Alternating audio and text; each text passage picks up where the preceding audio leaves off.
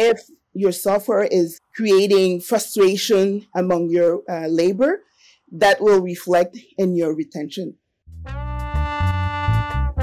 I'm Adam Polka, and this is the Great Supply Chain Podcast.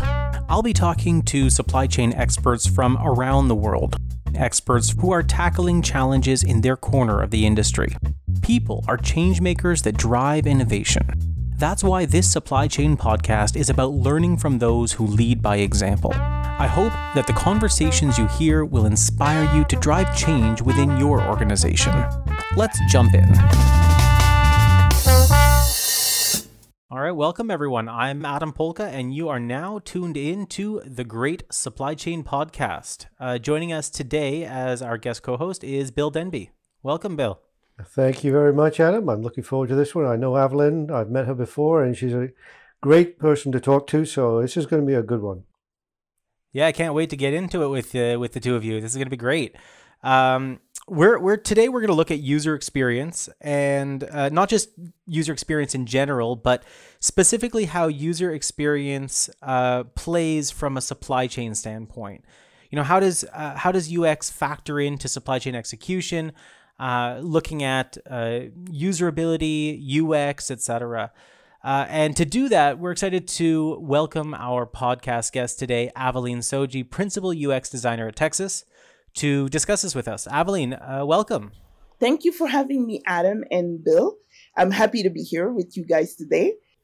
Aveline, you've been specializing in UX for more than 15 years.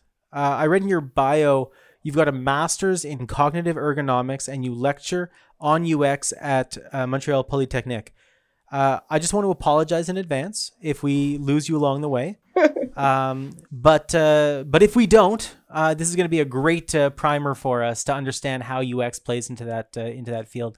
So let me let me ask let me ask this question just to kick things off. Um, if you're speaking to us lay people here, can you tell us what UX is and how it fits into the larger software equation. So, what UX is, is basically a discipline that involves um, designing software for a specific user in a specific con- context and uh, taking into consideration a specific task or set of tasks. So uh, we do that by adopting user centric methodologies that involves the user from the beginning of the project throughout, throughout the project and all the way to, till the end. We get their feedback, we talk to them, we try to understand their way of working or doing certain tasks, and then we try to solve those uh, challenges they may have through uh, design activities that will serve uh, their natural way of doing that type of work. And uh, how does that fit in the grand scheme of developing software? We're trying to get involved at the beginning, throughout the process, so that we can inform and reduce risk for the teams that develop the, the software by making sure we have captured the right uh, information from our users and design the right software. Then, when we get into development, we reduce risk that we are developing something they won't like at the end of uh, at uh, at the end of the project. So that's how uh, we do UX, and and that's what UX is in a nutshell. Evelyn, this may be a silly question, but I've heard it asked before. What is the difference between UX and UI? Like you're a UI consultant. No, I'm a UX consultant or I'm an expert in UX as against UI. Tell us what the differentiation is between, I know it's a nuanced answer, but it, I know there is definitely a difference between the two. And I think that you specialize in, your commentary around user experience as against user interface is very important. Can you clarify that for us? Yeah, definitely. And that's a very good question. I mean, the industry keeps talking about the difference uh, between both anyway. So um, the difference between UI and UX is First of all, the UX is uh, encompassing of the UI. UX looks at how things happen, the flow of uh, interactions. Um, it looks at how can I reduce errors? How can I uh, make the experience satisfactory for whoever's using it? Whereas UI, which is again a subset of UX, looks at a little bit closer at how things look, Uh, are they coherent from a visual perspective? And are they supporting the UX we're trying to uh, achieve overall?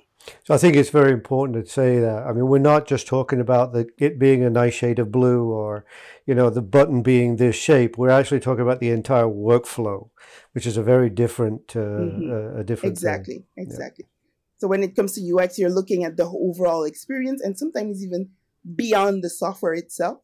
It might involve the way the workstation is set up so that you can have an optimal performance.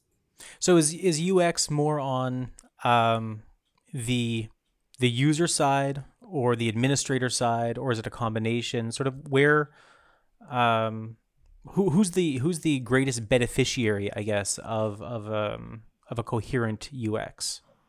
So there's many layers of beneficiary uh, of UX. Uh, are we tend to focus on the user at large. So depending on what task or what part of the software we're working on, we will focus on a certain type of users. So at times it could be the administrator, or at other times it will be the end user, the one, uh, for if we take the example of the supply chain, maybe it's the picker who's picking goods inside the warehouse, right? So it really, it focuses on a specific user, a specific task in a specific context. And we take all these components together and that's what we take into consideration when we're working on a particular flow. Yeah, I think, and Bill and I have had many conversations about this around um, around the labor issues that are going on in supply chain right now, and and I'm uh, I wonder if you can comment a little bit on um, how UX and the current labor crisis, the current labor shortage, really are connected, uh, and how UX is kind of um, a cog in that piece. So um, it, right now, like you mentioned, there is a labor shortage or crisis just across the board, in, including in supply chain. And the way that UX can help or has a role to play in there is that um, when we pay attention to our user experience in our software that uh, either as vendor we provide or as an organization we use um, or create for our users, um, the the labor or workers, pickers, uh, whoever uses the software will find that it is easier for them to accomplish their work, right? They can do their work faster with uh, less errors. Uh, they can exceed expectations sometimes. At times, I actually, that's the ultimate goal is to exceed expectation, do more with less, right? So by having a software that is, that has kept the, uh, process in mind and that user centric uh, approach, the workers can do their work with less error efficiently, uh, with effectiveness and satisfaction overall. And that satisfaction is key. If your software is creating frustration among your uh, labor, that will reflect in your retention as well. I think that's a great point, Evelyn, especially in this day and age. we're seeing a generation change with new workers coming into supply chain with just an expectation that it's going to look and work like the other things in my life. It, I'll be able to get a hold of that piece of software and I'll be able to generally understand the design constructs, the way it should work. Is it, you know, if it runs on an iPad, it should look like iPad software. If it runs on a phone, it should look like phone software. And you, you expect those paradigms to be consistent. What do you find when you you you build or or or come across situations where there is no consistency, where you give software that is just a generation old compared to the worker. Is there a significant kind of disconnect between those two? So many things can happen. So the the the one thing that will happen is they might have a lack of motivation doing their work, right? It's not motivating. It's harder for them sometimes to understand how to use it, right? As you mentioned, they expect this intuitiveness in software, like uh, a, a certain level of appeal and and ease of understanding what I need to do next, right? So that can generate frustration among those younger generation, and um, and performance also has an impact, right? So if they cannot figure out how to use the software or uh, how to um, uh, what to expect when they click on a certain button or something like that, then there's anxiety, stress that raises in uh, in them that will make it uncomfortable to uh, accomplish their job, and eventually, what what could happen is they leave for something else where the software is more up to their standard, for instance. And you know what? I think that's an interesting thing. You mentioned anxiety and stress. Uh, and, and I think in these in these uh, environments, uh, in the supply chain or or otherwise, you've got different generations that that use technology totally differently. You know, on the one hand, you've got you've got folks who know what they know and they're not very excited about uh, uh, about a bunch of new tech, right? And then at the other extreme, as as you comment on, you've got this new crop of tech native workers that expect the latest and greatest. How do you uh, how do you square that circle in UX? How how can you make everyone happy? How can you make everyone happy? Is first of all, it is to take the time to make an inventory of who it, who are those users, right? If you know who is going to be using your software, there's this type of user which we'll call super user. There's another type where I'll call first, for instance, frontline workers, and then there's administrative workers. Once you have that inventory, focus on how they need to use the software one at a time. Okay. So, now analyzing their context, talking with them, understanding what are their main tasks, what are their goals uh, as, as, as when they're accomplishing their, their work and catering to that when you're designing those interfaces, those screens, those uh, workflows so that it is easy and again comes naturally for them as they're doing their work.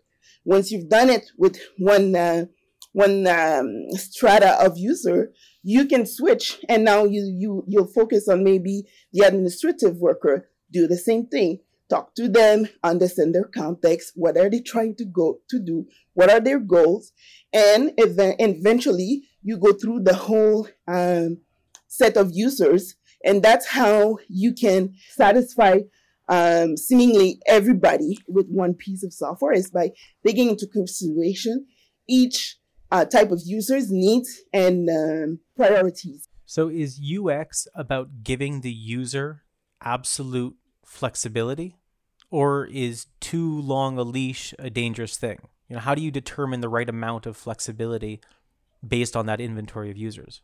So I would say it's a balancing act, really. You will meet, uh, let's say, 12 users of one type, and you will figure out that there is actually two patterns common, right? Instead of one way of doing everything. At that time, you might consider uh, adding more flexibility, configurability, or personalization features that will help satisfy the two patterns you've observed. But if uh, if if there's one main way to do uh, something, maybe you can um, leave that for later and focus on the main way, making sure we understand that one uh, pattern that we recognize, right?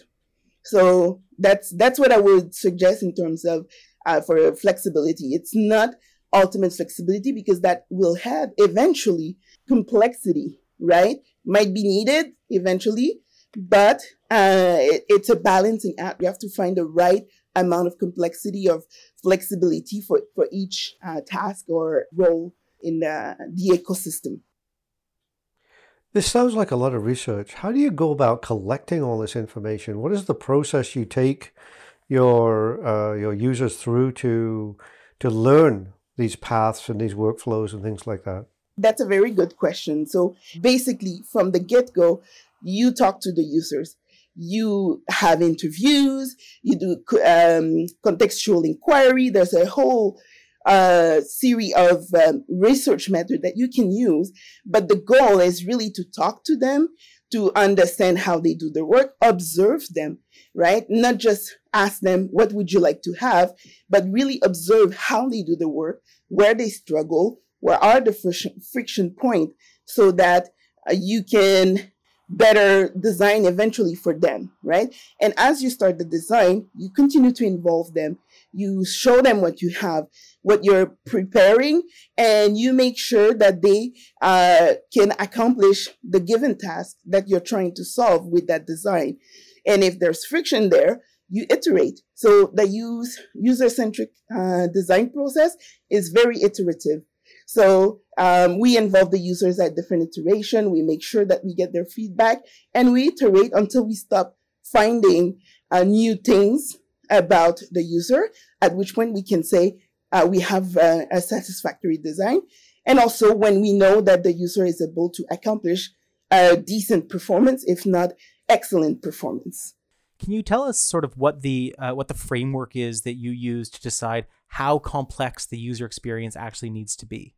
So um, it's an interesting thing about complexity. Um, com- complexity has to be managed and um, it and adapted to the type of users, as I was saying uh, earlier.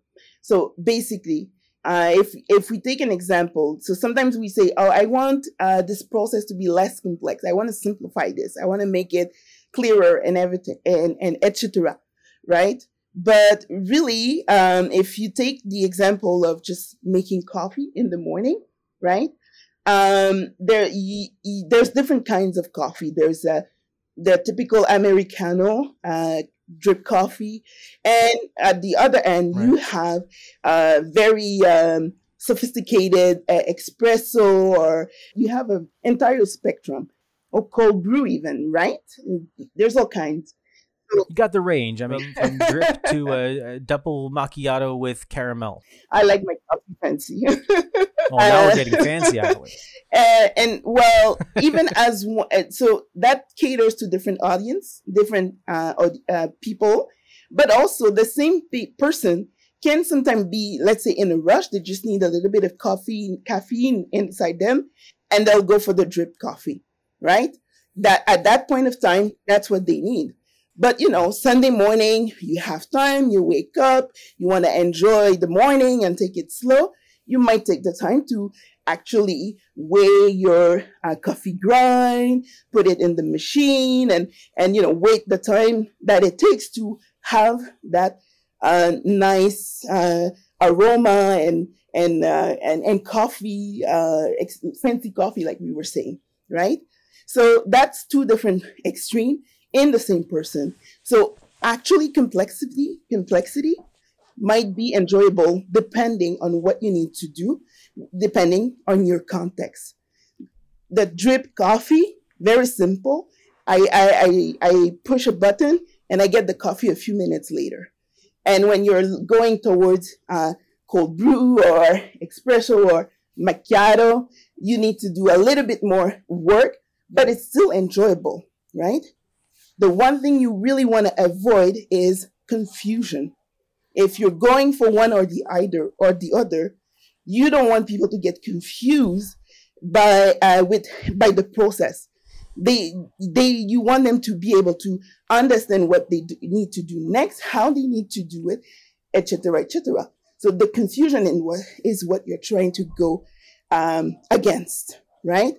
And making something that seemingly looks complex more easy um, is not necessarily easy for software vendors or developers. Um, there is a law that I really like. It's called uh, Tesler law. And basically, what it says is that in a process or in a system overall, there is a certain amount of uh, complexity that can only be reduced so much. At which point, you have to make the decision whether or not that complexity needs to be on the side of the user in the interface or on the side of the software, meaning that you'll automate things, you'll add things like AI and make uh, help guide their decision making, for instance. So yeah, that's that's how I manage uh, complexity. Um, I we we try to uh, by anal- analyzing those users, see how much complexity is needed or how much uh, flexibility is needed for that process, and then we'll decide where to uh, take care of that that complexity. I, I love your take on complexity, Evelyn. But one thing I've noticed over the years of designing software and building software is that the more on point and the better matched to the user experience it is, the simpler it appears to the user, regardless of the level of complexity. The more dead on you get it, the more likely it is when you hand it to the user, he goes, she goes, yeah, that's of course that's the way it should have worked. That was that's obvious. It's totally obvious. It took you months to figure that out and get it all right, but when you give it to them, they're like, well, totally. It just makes sense now. Whereas if you hadn't spent that time and handed them technology that wasn't dead on, they would go, Can you explain this to me? How do you feel about it when you hand someone something and they go, Well, yeah, that's obvious. That couldn't have taken any time. And you know how much work it was in the background to get to the point where you could say, Yeah, we got you. You know, that must be very frustrating. Yeah, that was obvious. When, uh, yeah. yeah. Yeah, I mean that's that's music to my ears. When I hear uh, that kind of comment inside me, I'm like, high five, yes. exactly, exactly. And I've seen it time and again. It's just, yeah, of course. Mm-hmm. You know, um, it's when but something it wasn't goes obvious wrong weeks that you ago pay when we were attention. talking about it. It's only when something is not intuitive, when something doesn't go smoothly, that that you you perk up and you pay attention.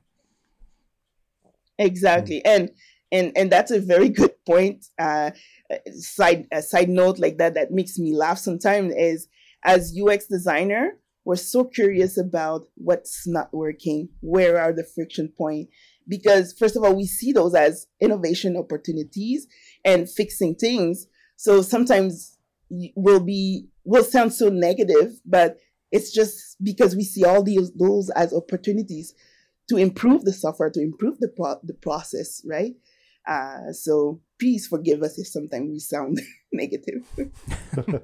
Do you find that more and more uh, organizations are relying on, on people like yourself and te- and teams like you're you're working with within to um, drive innovation, drive change uh, with uh, with their offerings, or um, uh, is that something that you're seeing that differentiating your software is not just about functionality anymore? It's about the way it feels, the way it looks, and it your because organizations we're seeing part of the purchasing process is emotional part of the purchasing process of looking at software and do I want to use this is, well, do I want to use this? How, how do you how do you uh, get get around that kind of you know that kind of creating a consistent look feel uh, that works with the uh, that will appeal to the uh, to the user and to the buyer as well, of course, because that's equally important. Mm-hmm, mm-hmm.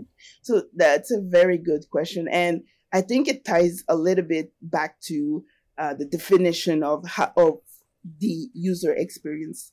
So for me, user experience is it goes all the way uh, from uh, making sure something is usable, uh, useful, and func- it's accurate, right? I know what to expect, all the way up to things like delight, right? Exceeding my user's expectation, making it convenient for them to use my software. So that there's a whole, again, spectrum of um, characteristic that uh, constitute user experience. And when you take all those into consideration when you're designing software or creating a solution, not just functionality, not just usability, but the whole uh, pyramid of characteristic, um, that's when you achieve the light and people get it at first sight. They feel like they want to use this because it seems so simple and it really resonates with their um, need for uh, self-determination and other concepts like that. So, so just before we tie up here, Evelyn, can you can you just um, outline for us one or two of what you see as the biggest challenges that supply chain will be faced with from a UX perspective? So there is a few things that I think supply chains might be uh, faced challenge with from a user experience perspective. One of them we spoke about, which is labor retention, right? If you if you don't have easy to use on, to understand software, they're not able to do their job efficiently. They are not satisfied, etc., etc. Um, not only that, but having usable software for your uh, labor would also help you uh, onboard those new uh, users much faster. We talked about the crisis. People are coming in, getting out, like it's almost a revolving door. So um, be, making sure that you can onboard them uh, as fast as possible is uh, is key, right? You don't want to spend that much too much time. I mean, you want to spend some sufficient time, but not too much onboarding them, training them on software, getting them to understand what the work they have to, what is the work that they need to do. And um, another area where I think uh, user experience can help eventually uh, supply chain is by um, providing your end users with a superior experience. And by that, I mean um, we're all trying to have a supply chain that is more transparent, uh, that give a sense of control to our users, right? We want them to feel like whatever they order, they will get in good shape, in right time. You want to provide that information for them. And by having that in top of mind, it will um, encourage you to have uh, software that provide that kind of transparency that is easy to understand, not only for your work, uh, your labor, but also for your end users when they're inquiring the system to know where their goods are uh, in the supply chain or in the process. So I would say those are the three main things that supply chain uh, cha- that will challenge supply chains going forward with, from a user experience perspective. I mean, I think it's so important that organizations recognize that investing in good user experience because technology is so uh, uh, you know it's it's endemic in, in the supply chain now. It, investing in a good user experience is a message that will resonate with the employees just as much as you know uh, investing in you know good floor mats or you know good aircon or any of the other areas around the business, it's just as important to say that we're going to give you something that that looks modern, brings your career forward, gives you technology that you like to learn and, and can reference as being a step forward in your career and so on and so forth. So I think I think you're absolutely right in those three points. It's very, very important. So I have one last question for you before we wrap up if you see, if you were talking to uh, a young person who is thinking of going forward in a career and user experience, and what would you, what would be the, the the one thing you tell them? How would they get started in it? What would you, what advice you would would you give them for for moving forward in this relatively new field that combines kind of technology with psychology and observation and all kinds of other things? So um, I if you allow me, I will give them, I will give you three talking point on that one. Uh, the first one is um, I like for, I, I usually recommend uh, young people that want to get into the domain to leverage their uh, their skills that they already have. If they have knowledge about a certain domain or a certain area, or they have a certain expertise, then try to uh, find an entry uh, an entry position in that field that will help them understand the user uh, and the domain more easily and then they can focus on mastering the craft of user experience observation research etc the second one is get specialized education. You need to know what are those methodologies that you can apply to each situation and understand um, what are the strategies you can use to get that information and therefore design um, um, efficient and satisfactory uh, software. And finally, the most important one is be curious. You have to be curious, curious about the user, curious about things are done, curious about technology, and how to also grow your skills in that domain. So those are my three advice for people that want to get into the domain. Aveline Sodji, thank you. Thank you for uh, sharing your UX knowledge uh, with us, with our listeners. It was a pleasure having you come on. This has been the Great Supply Chain Podcast. I'm Adam Polka with Tecsys. Until next time, thanks for joining us. Well, that's it for this episode, folks. I hope our guests sparked some new ideas and inspired you to push the boundaries of supply chain. New podcasts will be published on the first of every month. In the meantime, please reach out with your thoughts or questions, or even an idea for a future episode. You can email us at tecsyspodcast at tecsys.com. Make sure to subscribe to the podcast so you get notified as soon as a new episode goes live. And please share it with a colleague and leave a review. Until then, this has been the Great Supply Chain Podcast. I'm Adam Polka, and thank you for tuning in.